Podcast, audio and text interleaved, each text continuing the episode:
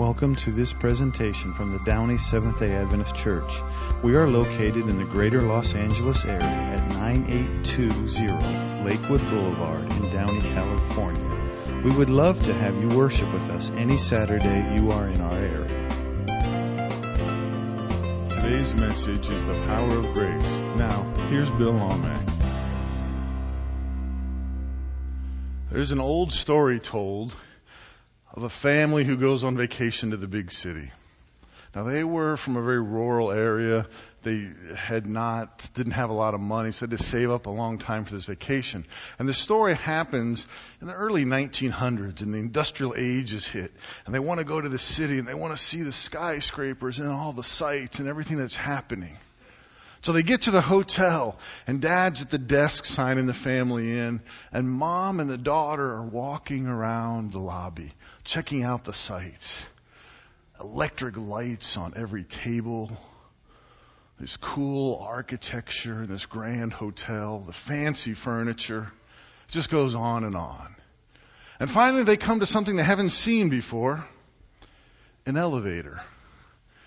And the doors open this old man goes in, the doors close, some lights blink, a bell rings, the doors open, and a young man walks out. And the mother, without taking her eyes off this wondrous device, taps her daughter on the arm and says, Go get your father. I don't have a magical device that will make us all young again. But that's a little bit like God's grace. Before God's grace, we kind of look one way. After we're covered in God's grace, we look completely different. And that's what we're going to be talking about a lot in the series we're starting today on Galatians. So today we start our, our series. Maybe today, there we go. Galatians chapter 1, it's the power of grace. And Paul is going to be talking a lot about grace, about the law, how these things work together, how, how do they correspond to each other, which comes first, which is more important. It's, it's a huge thing. And before we dive in, I, I kind of want to give us a little background on the book of Galatians. Now, Galatians and Romans are probably two of the primary books that define Christianity and how we believe and the things that we do. And so this is a very important book um, for us. It, it, lays the basics of a lot of uh, Christian faith. And, you know, again, we're dealing with this law and the grace and how much do we have of one or the other. And this is something that the early church was struggling with, as we're going to see. And it's something we still struggle with today. Because sometimes as humans we tend towards the extremes. We'll go way over there we'll go way over there. And, and we, we don't know what to do with the law and grace and how do they work together and how do they, how do they coexist and what's more important.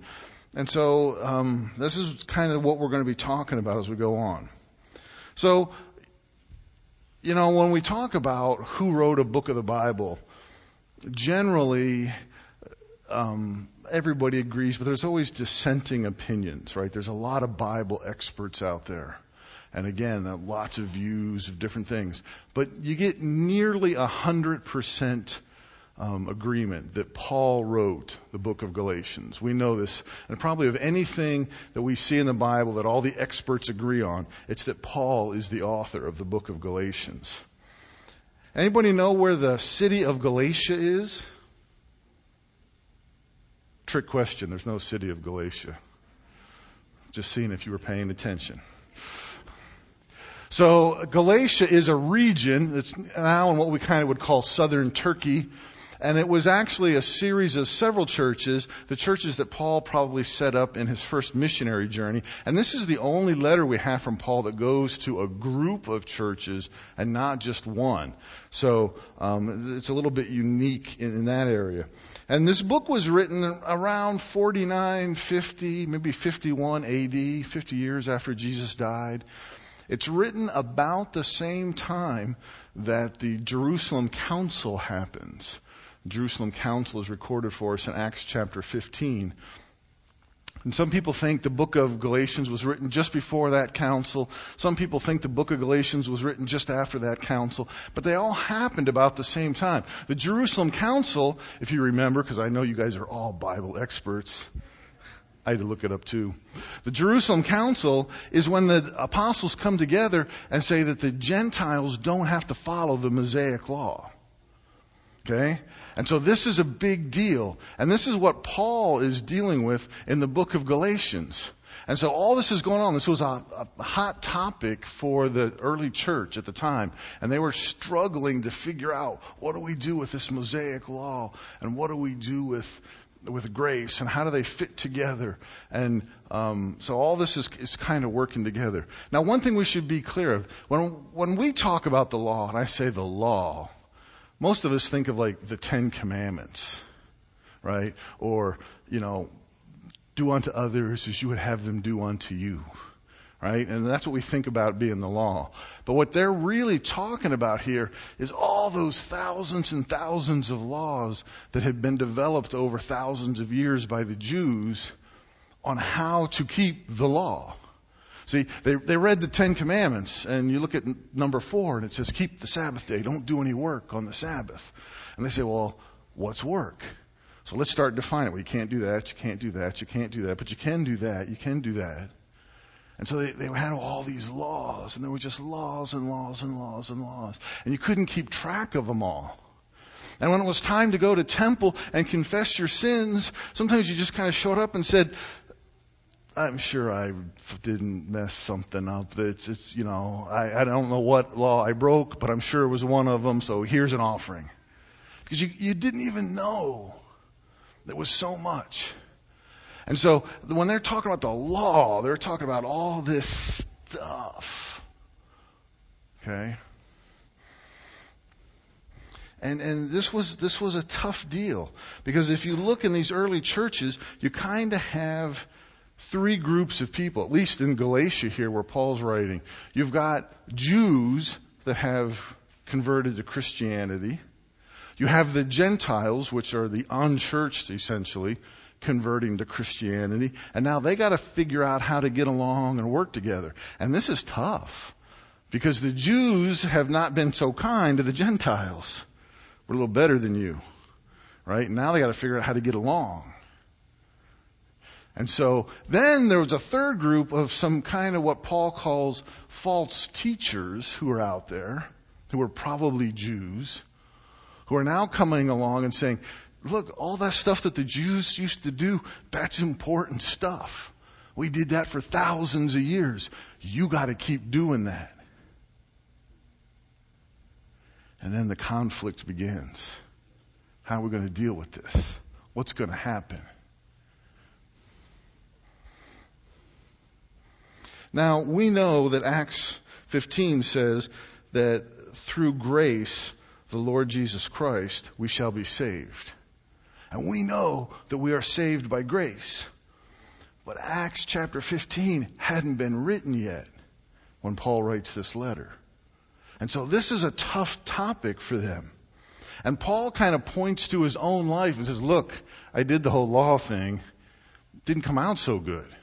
Right? So um, let's open our Bibles. We're going to dive right into Galatians chapter 1. Get out your Bibles, get out your devices, and uh, let's turn to Galatians chapter 1. While you're doing that, I'll tell you another little short story.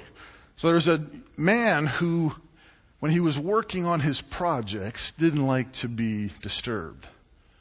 And he would work on his project, and if his wife wanted to talk to him, she would come and wait. And when it was time for her to talk, he would look up at her. He, when he found a breaking spot, he'd look up at her and then she could talk. So one day he's in the garage working, very intent, and she comes in and quietly stands by his side and waits for the cue that it's okay for her to talk. After a moment, you know, he reaches a, a stopping point, looks at her, and she says completely calmly, without any excitement in her voice, the house is on fire. Now there are times for polite social norms, and there are times to come in like a wild banshee yelling, the house is on fire! And Paul takes the second approach here in this book of Galatians. He starts right out. No polite social norms. Usually when Paul would start one of his letters, it starts out with, peace be unto you. So nice. Let's look and see what Paul says in verse 1. Paul, an apostle, not sent from man, nor by a man, but by Jesus Christ and God the Father who raised him from the dead, and all the brothers and sisters with me. Paul goes for the juggler right off the bat. No, hey, what's going on, man? How about those Dodgers? None of that. He just goes, listen, I was not appointed by a man. I was appointed by God, and I'm sending you a letter. Y'all better sit down and listen up. You can almost hear that in his tone, right? It's like when your parents use your middle name. You always knew you were in trouble, right? When, when mom broke out the middle name. And, and Paul kind of starts out with this, right? Because now the people that are going to be reading this, they've, they've listened to Paul. Paul came and established the church, and now they've been listening to these other false leaders. They don't know who to believe. And so Paul sets right up off the bat who sent him and where he comes from. And what do we learn from that? Oops, I'm sorry. One more thing. So verse 6 then, he gets right into what the problem is. He says, listen, I'm astonished that you are so quickly deserting the one who called you to live in the grace of Christ and are turning to a different gospel, which is really no gospel at all. Evidently, some people are throwing you into confusion and are trying to pervert the gospel of Christ. What does the word gospel mean? Good news. And Paul says, listen, what they've been telling you is no gospel. It is not good news.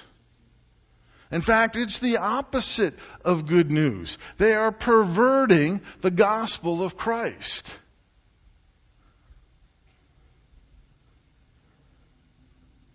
The gospel doesn't need any additions. It's okay the way it is.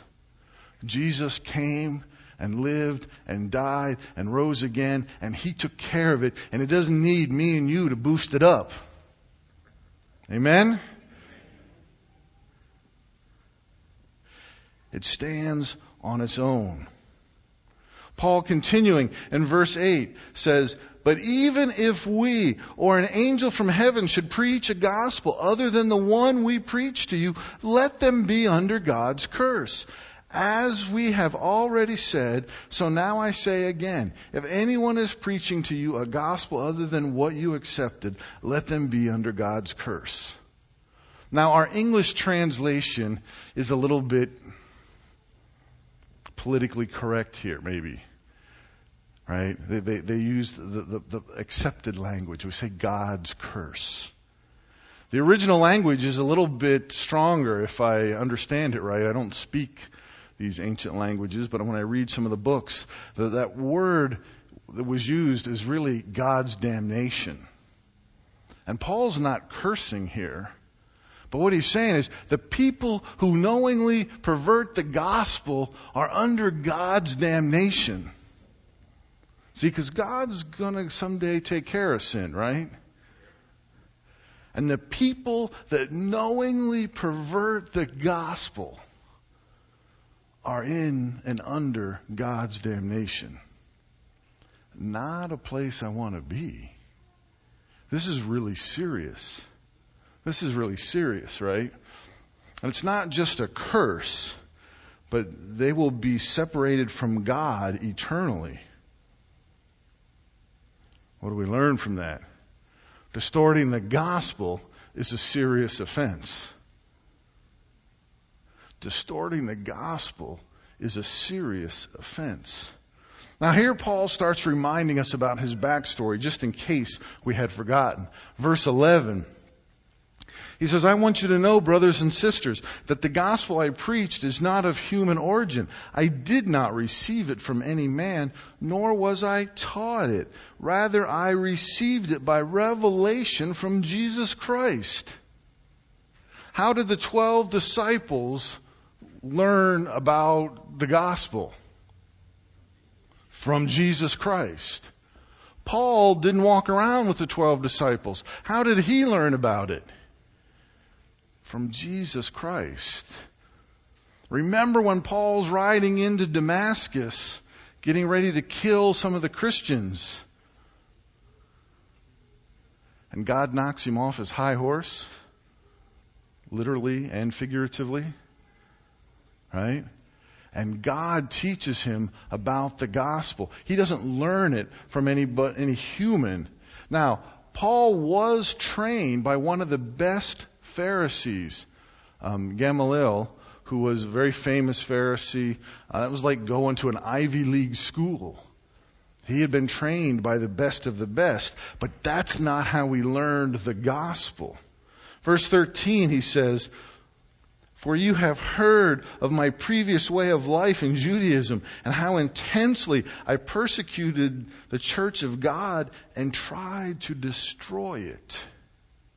When Paul was following the law, what does he do? Destroys the church. Why? Because that's what legalism does to you. See, sometimes we start out and we say, well, I gotta keep all these laws and I have to do all this stuff. And then you kind of start thinking, well, you know, I've gotta do the right thing to get to heaven. Because if I don't do the right thing, I won't get to heaven. And since I'm going to heaven, I don't know about all y'all, but I'm going to heaven, what I do is now right. And if you don't do what I do, it's not right. And if it's not right, you're not going to heaven. And if you're not going to heaven, you can't be of God, you gotta be of the devil. I ought to destroy you. That's an oversimplification. But you see how we get there right? When it's on what I do, anybody who does it differently than me is wrong. I don't see that anywhere in the Bible. The Bible tells us that Jesus is the only way to God. But there is not only just one way to Jesus right? We get to heaven, there's going to be Catholics and Baptists and Presbyterians and Methodists and uh, all kinds of people there. They all believe differently. So how did they get there? It wasn't what they did. It's the grace of God. See? And so when you start focusing on what you do, you end up in a really hateful, vengeful, nasty place. You ever met somebody that gets mired down in the legalism? They're doing it wrong. Stay away from them. They're evil. No, no, no, no, no. We're supposed to love everybody.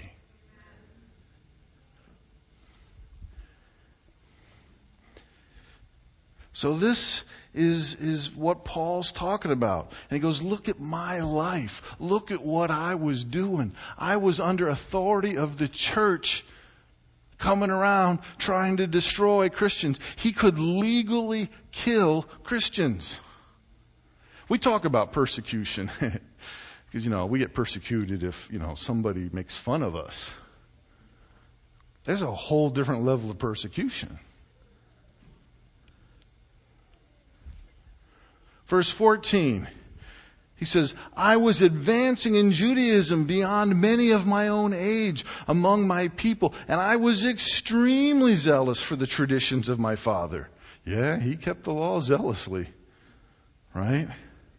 He was a first century rising star. He was the up and coming.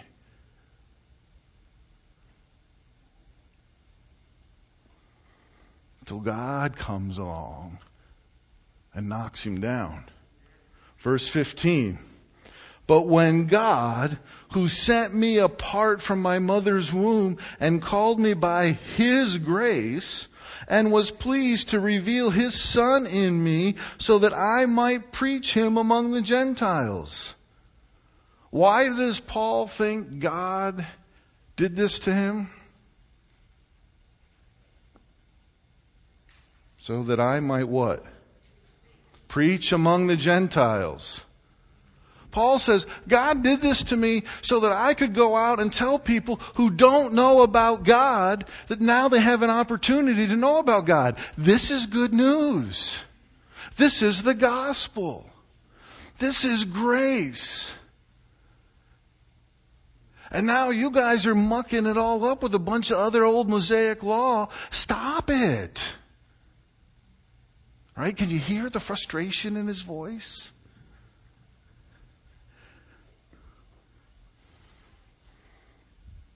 See, his life begins to change when grace is in his life instead of the law. Continuing in the last part of verse 16, it says, My immediate response was not to consult any human being. I did not go up to Jerusalem to see those who were apostles before I was, but I went to Arabia, and later I returned to Damascus. Now, if, if you are not Paul, but you're somebody involved in the church and you're watching this, and Paul has been persecuting the church, and all of a sudden Paul claims to have a revelation, a revelation from God, and he's not going to persecute the church anymore, he's going to become a preacher. Number one, you're highly suspicious, right? Number two, he didn't go talk to like the conference people, right? In Adventist lingo, right? He didn't go to Andrews, check out the seminary. He didn't go up to the conference, get approval from the president or whoever. He doesn't get ordained. He goes to the desert. Why? That's a great question you're going to get to wrestle with in your small groups this week. The Bible doesn't really tell us exactly why. I imagine that it has something to do with Moses going to the desert for 40 years and Jesus going to the desert for 40 days and Paul going to the desert for three years. See, you need some time to get your act together. You need some time to build your faith. You need some time to build that trust in God. And Paul goes off and does that. And says later then, he comes back to Damascus. After that, and we're going to skip a couple verses here, um, it says he goes back to Jerusalem to visit Peter and James's and James, Jesus' brother. So when he finally does go to Jerusalem, he talks to Peter, the rock who Jesus says he's going to build his church on, and Jesus' own flesh and blood brother. So Paul's dropping names. Paul's like, I was sent by God. And by the way, Peter and James said it's okay. All right? He is, I mean, he is establishing who he is and his authority. Verse 23 and verse 24 says, The man who formerly persecuted us is now preaching the faith he once tried to destroy, and they praised God because of me. What a difference grace has made in my life. I went from killing people to telling people they can be saved in Jesus. And the church praised God because of me. What a huge difference between grace and legalism. What do we learn? Number three, only the gospel saves. The strongest argument for the gospel of Christ, I think, is personal testimony. It's the story of somebody's life who was changed. Charles Bradlaugh, an avowed atheist, once challenged the Reverend H.P. Hughes to a debate. The preacher, who was head of the Anglican Rescue Mission in London, England, accepted the challenge under one condition. That he could bring a hundred men and women whose lives had been changed because of the gospel. They would tell their story and they would submit to any cross examination anyone wanted to give them. And he challenged Bradlaugh to do the same thing. To bring a hundred individuals who had benefited from their lack of faith. On the day of the debate, the pastor showed up with a hundred souls in tow and Bradlaugh didn't show. And the people that were gathered to hear this great debate between atheism and Christianity instead got to hear a hundred testimonies. And they say that many were saved because of that meeting. Because the changed life is what is real. And it shows the power of the gospel. When we lose the gospel of grace, we lose the power of the gospel. Grace is important. We're going to keep talking about grace more and more and how we struggle with the, I mean, we still have the law. So how do these things relate together? We're going to keep doing that. We're going to keep talking about that. But this is chapter one, getting us started into Galatians. The gospel is the message that Jesus came and died for our sins. And it's the only way we can get to God. Let's pray. Heavenly Father, Lord, I am just at a loss because I don't even know where we'd be without your grace, Lord. We tried the law for so many centuries and it, it was not good. Lord, and we're, we're so grateful for the grace that you give us that covers us up, Lord. We just ask that you help us understand how to deal with that, how how to to to live in that, and yet still respect the law, Lord. And these are the things we're going to be struggling with as we move through this series, Lord. We ask that you give us the wisdom to see and understand, Lord, and the strength to apply this to our lives, because our changed lives are the best example of the gospel, Lord. Thank you so much for what you've done for us. I ask that you be with us now in Jesus' name. Amen. We hope you have been blessed by this message from the Downey Seventh day Adventist Church. You can find more messages at www.downeychurch.org. God bless.